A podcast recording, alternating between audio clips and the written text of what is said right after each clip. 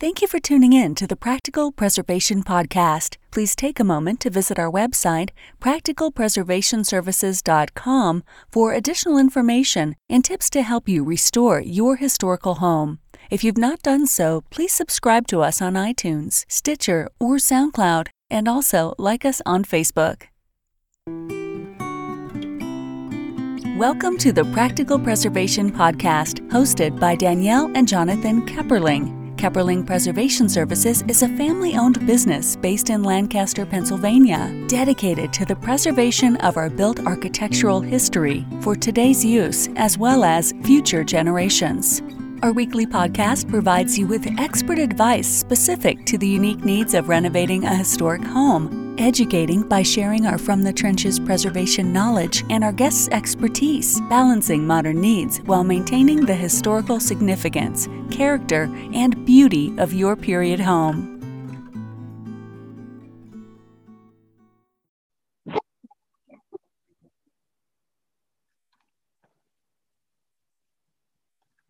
Today on the Practical Preservation Podcast, I have Katia McGuirk. Is that correct? Okay, from uh, Moravian Pottery and Tile Works. Thank you for joining me today. Thanks. It's wonderful to have you here in our home. So, so tell me a little bit about your background. I am a tile nut, and starting from today, going backwards, I have 41 years in the business, um, coming out of art school, I became interested in decorative arts and especially functional decorative arts, architectural ceramics, um, not only for their fireproof, but their um, durability as a surface, a building surface.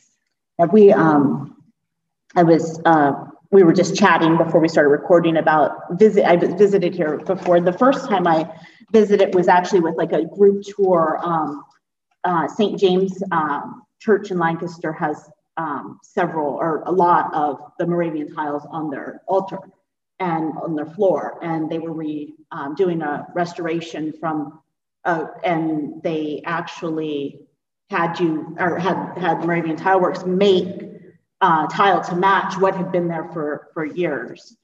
Um, and so that was, that was really cool and interesting. we make a lot of ecclesiastic yeah, tiles yeah. and tiles for churches. Yeah. Yeah, these were um, the, the tiles on the floor are just like red square, but the, the ones are the like the reliefs that, that you have the on all of the walls. Yes. Hovering yes. this fireplace we're sitting under on this fireside chat. Yes. Is, uh, the Bible and tile and Mercer's um, sort of signature brocade style tile um, patterning. So they're bas relief and they're set into actual ceramic tiles that are the shape of the thing that it is. So if it's a dog tile, it's the shape of a dog and it's stuck into um, cement. So yeah, he was into cement. so what what drew you into preserving this as like an art form or or preservation in general? I think the stories that need to be told about Mercer, he's you know Doylestown has three Moravian what we have Moravian pottery tile works uh, the Historical Society has the Mercer Museum and Fonthill Castle. And um, in 1898, when Mercer first started making tiles, the first cement building he built was the house, and he built it to be his showroom and for his prints and his tiles. And so, being the place where we are trying to be as authentic as possible to the way Mercer made tiles starting in 1898, we are continuing to do that. And the tradition, the name, the reputation, the style, the ethos of the arts and crafts movement, which is um, the humanness of it.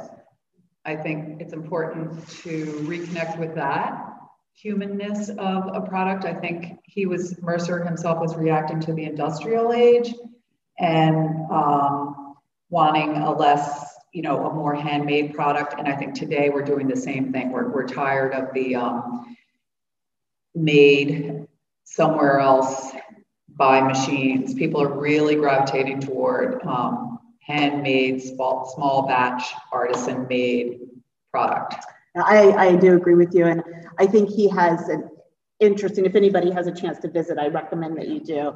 Um, but I think that there's a really interesting, like, uh, I don't know what word I would use, um, kind of, he was using the cutting edge of concrete at that time was a very cutting edge product. Experimental. Experimental, yes. But then with this handmade philosophy of small batch, we're gonna, you know, make these tiles by hand. I, so I think that he was really, he was like living in two worlds philosoph- philosophically. yeah, and just innovative. Yes, yeah. experimental. Wasn't afraid of that. He ran a successful business. It was important to him, and I think he would be happy if we can run this as a successful business. Oh, yes. So, so tell me more about the uh, Moravian pottery and tile work. Yeah. Um, as it is today, the history of this place, the philosophy of this place, um, it's book worthy. Um, uh, 1911 to 1913, Mercer was building his second building. The house, like I said before, was built first. Then he built the pottery. And he was very innovative and experimental with materials.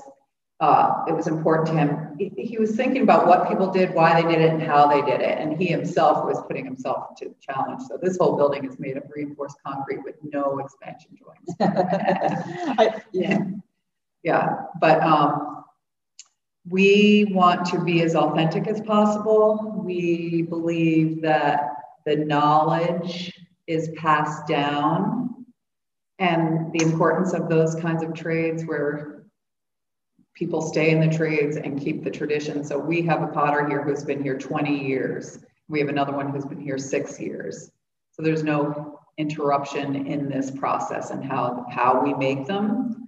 Um, of course, materials and things change over the years. Um, so original recipes are not as important as being, you know, with making reissues, we're making reissues from 5,000 to 6,000 historic molds. And Mercer was informed by a ton of different things. He was looking at uh, medieval things and his tra- he was well traveled. He was in Europe. He was looking at old abbeys and cathedrals and cloisters. He was in the Yucatan looking at things. He was walking around the Bucks County um, countryside and seeing uh, redware, really Yeah. the important thing, American, you know, redware. And he was getting recipes from people in England. So he really was bridging a lot of things, but um, he did this successfully, you know. So When you um, are updating the recipes, are you doing that more so for like a safety, like a non-toxic standpoint? Is that Well, thanks. That's a good, very good question. And materials change and lining changes, and you really need to stay on top of being, um, you know, doing the right thing um, like environmentally. environmentally? Yeah. Yeah, and also for the safety of the worker, Mhm. and also to create, you know, make a better, more durable product that has a broader range of uses. That, that makes sense. I, I knew that um, there's some pottery that has issues because they use like lead in the finishes and things like that. Right. Historically. Right, right, and you shouldn't eat off. No, you should, but it, they, the paint will last a long time. so, so tell me about the different types of tiles and the, and the different, the different products and, and services that you, that you have here. Yeah, so we're um, making each tile one by one handmade in the arts and crafts tra- tradition, and we're not alone in the world doing that. And these tiles have only been marketed in Bucks County, so the architectural and installation market is the largest growing market in this business. And we, Mercer have many fireplace designs, so we end up doing a lot of fireplaces, architectural installations. We do a lot of fireplaces, floors. Of course, we know about that Yes. floor at the state capitol. Oh, stuff. state, yeah, Yeah. state capitol, yeah. Um, Mercer had two styles. So there's tiles from a little tiny heart that's one inch by one inch to four by four. So all of those tiles, it's like 50% of what we carry costs less than $25 each, which is, you know, really great. Especially for individual handmade small batch. Yes. It's really inexpensive. Yes. And then um, the process of, we're not using our coal kilns anymore, although historically we would love to do a replica of one of the six, I think it is, glaze kilns or bottle kilns that we have here. we'd love to do a reproduction of one outside of our building because we're not firing inside anymore and um, fire with coal. So now we're using gas. Um, and we're still using saggers. So we're still using a lot of the same ways to get these tiles, which Mercer called like cinder stain. And what they are is we have a huge line of tiles that can be used on the floor or the wall, and they are made of rammed earth from the beginning of time across every culture, across every timeline. People have loved the warm earth tones, and our tiles embody that perfectly. And I think now that we see people spending more time at home, they want that warmth and uh, feeling of history and tradition. So those tiles are really great.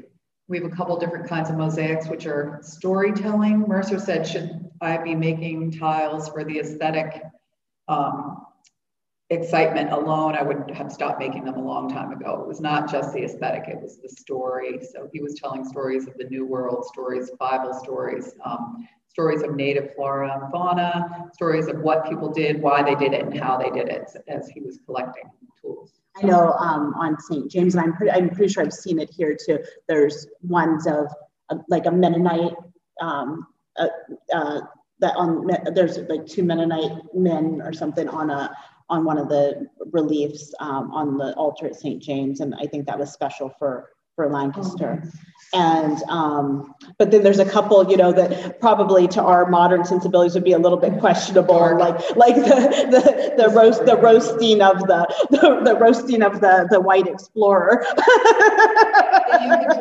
yes. Yeah. oh, they are. I, I read those in high school though. Blue Beard's Fireplace is one of my favorites, and I want to make that with Pickwick Papers. The Arkansas Traveler, yes, there's, you know, this art of not forgetting. Yes, yeah. And I think I think that those give us glimpses into people's thought processes. It helps us to understand why things were the way they yeah. they were. Um, because I think sometimes we try to look at things from our our modern sensibilities and it's not necessarily it, it doesn't fit because they, we didn't have the same thoughts. Yeah. yeah. So so tell me about your um, your planned events and, and your tours. Oh great.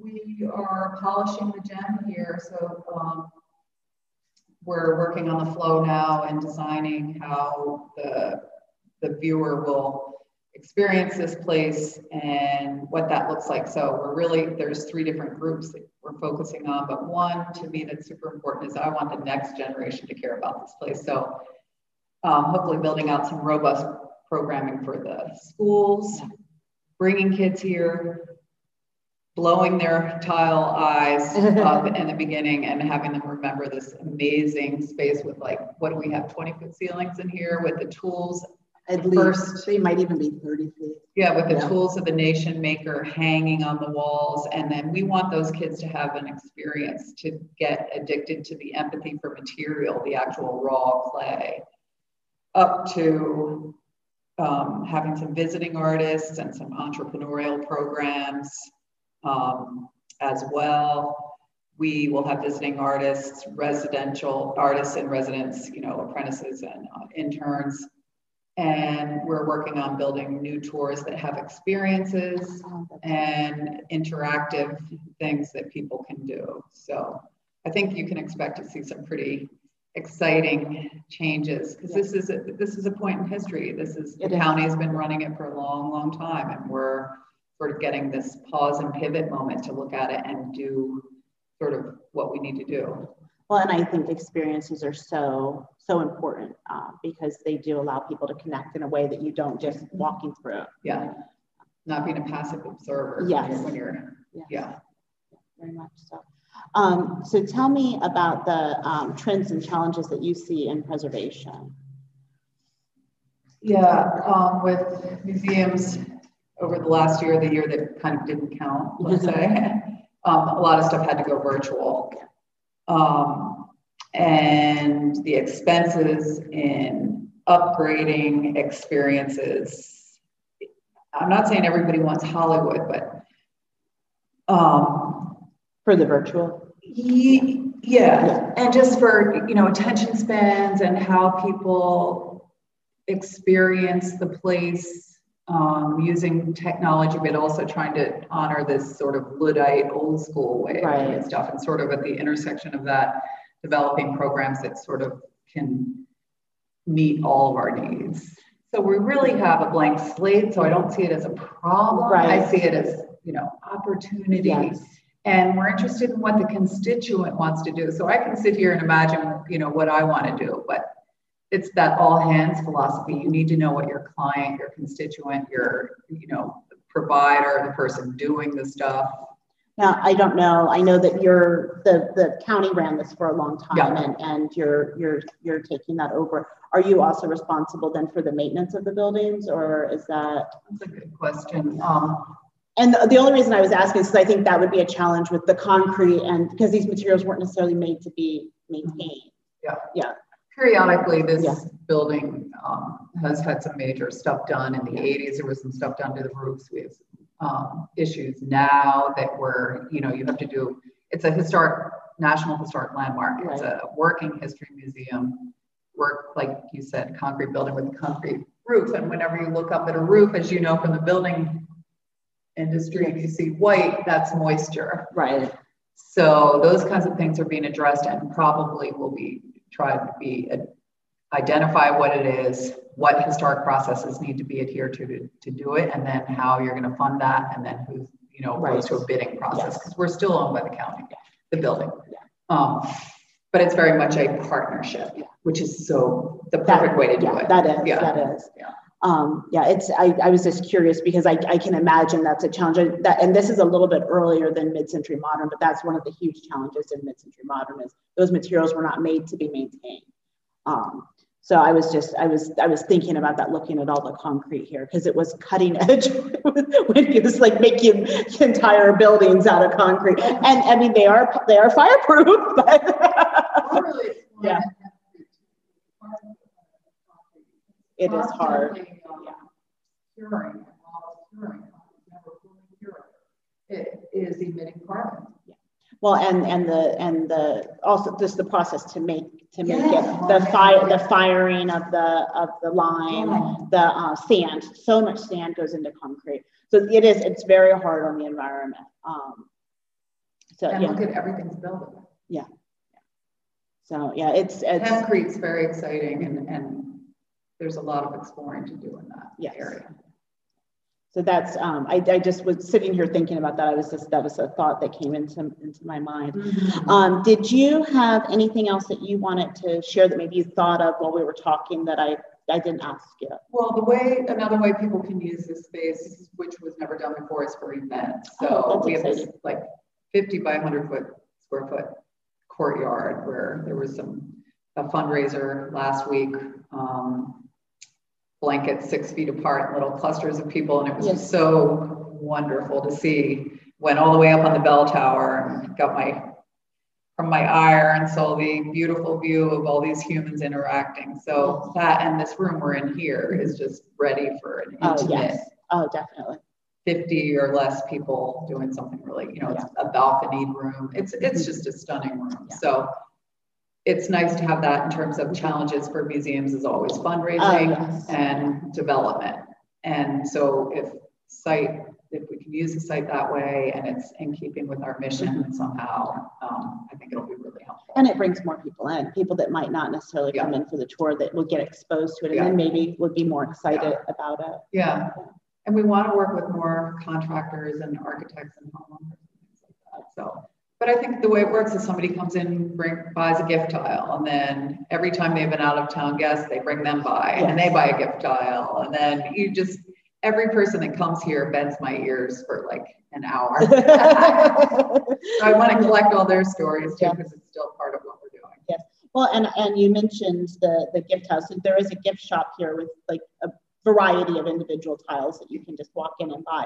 But if somebody was wanted to do a backsplash in their kitchen or a fireplace, what, how would they go about that? Yeah, so we design, you have initial design consultation like anything, and then there's a design fee. We manufacture it if it's historically, you know, what we do. Yes. We can do it. We can also do, um, custom designs in quote unquote the Mercer style. So we're constantly asked to do donor recognition, 5Ks, uh, logo tiles, you know, business gift tiles, things like that. And we do do those.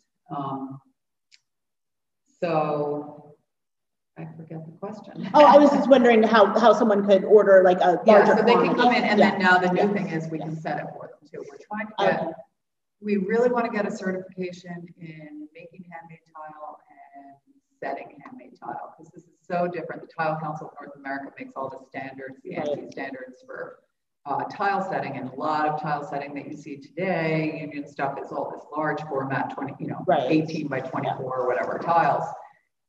Totally different when you're Right, tiles well, and these are more irregular, Yeah, they're not, yeah, yeah.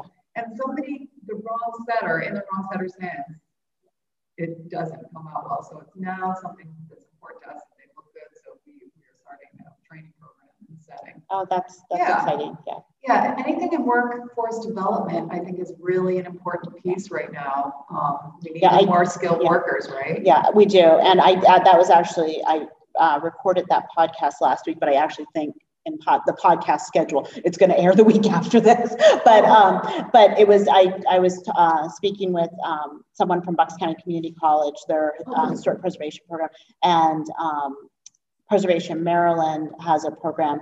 Um, I'm trying to think of what the official name is. I'll probably mess it up. The Historic Trades um, Workforce, it's not workforce development, but it's something like that, where they're actually And skill building Yeah, stuff. for- yeah, but they're doing hands-on, like a hand, they're making a hands-on apprenticeship program, but they're also then um, developing um, standards that will be open source that anybody can go on and use so that you can use those for training employees. So, Love it. Would like to know more about um, and even connect with. We're really um, focusing on relationships with other organizations, especially educational, institutional. Yes. it's important. And, you know, it sounds like I'm hearing for the first time about the Bucks County Community College and that I just, my ears perked up. Yes. You know, it's like music. Um, Mercer had a lot of relationship with University of Pennsylvania um, Museum of Archaeology and, uh, you know, it'll be great to just connect with all these people. There's other museums around here like Rose Valley and Wharton Esherick, arts and crafts that we all need to, to sort of hold each Well, other. up. and, and I would think too, um, making relationships on the West Coast would be really important also because the arts and crafts, there, there- there are, there are much, many more arts and crafts buildings there. Yeah. Than, not that they could, not that they're not, not that these houses aren't appropriate for other, but you know, they're Yeah. perfect for arts and crafts. And one thing we have is just like Mercer had so many different fonts of these original Yes. historic molds. And one personal interest of mine is the use of words in Oh, yes. installations. And I think um, we're seeing more an uptick in interest in that. I mean, when you look around these Mercer buildings, you see all these things. Oh, yes, everywhere in yes. German or in Latin or whatever. He spoke four languages or six languages. you know. Yes, he was an interesting. And Clay, Yes. one of them. He designed a lot of the tiles himself, you know, based on stuff he was seeing and thinking about tapestries, everything. So, um, uh, do you have any offers for our listeners? I don't know if you have like events or, or, um, Yeah, I think uh, September 18th, we're planning on a um, tile love fest. Uh, we've had a tile festival here every year for 22 years in a row, and then last year, of course, it was interrupted. Um, and it'll be different this year, but we do believe we're going to be able to have oh, that's great. uh, physically out in the courtyard. Uh, no circus tents, but just sort of a little bit lower key. But um, we attract tile artists from all around the world, Russia, Alaska, USSR, I should say. Is that what I should say? No, it's Russia now. Russia. Yeah, it went back. It goes back and forth.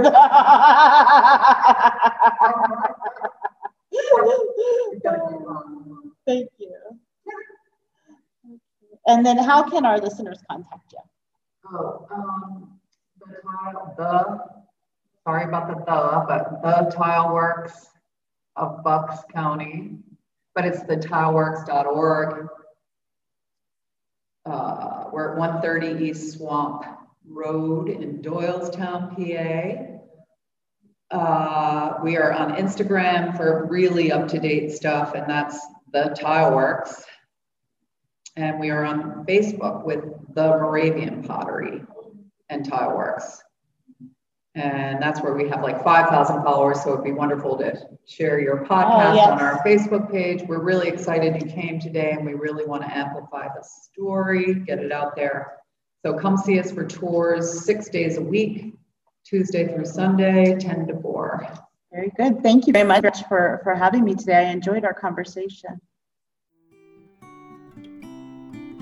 Thanks for listening to the Practical Preservation Podcast. The resources discussed during this episode are on our website at practicalpreservationservices.com forward slash podcast. If you received value from this episode and know someone else that will get value from it as well, please share it with them. Join us next week for another episode of the Practical Preservation Podcast.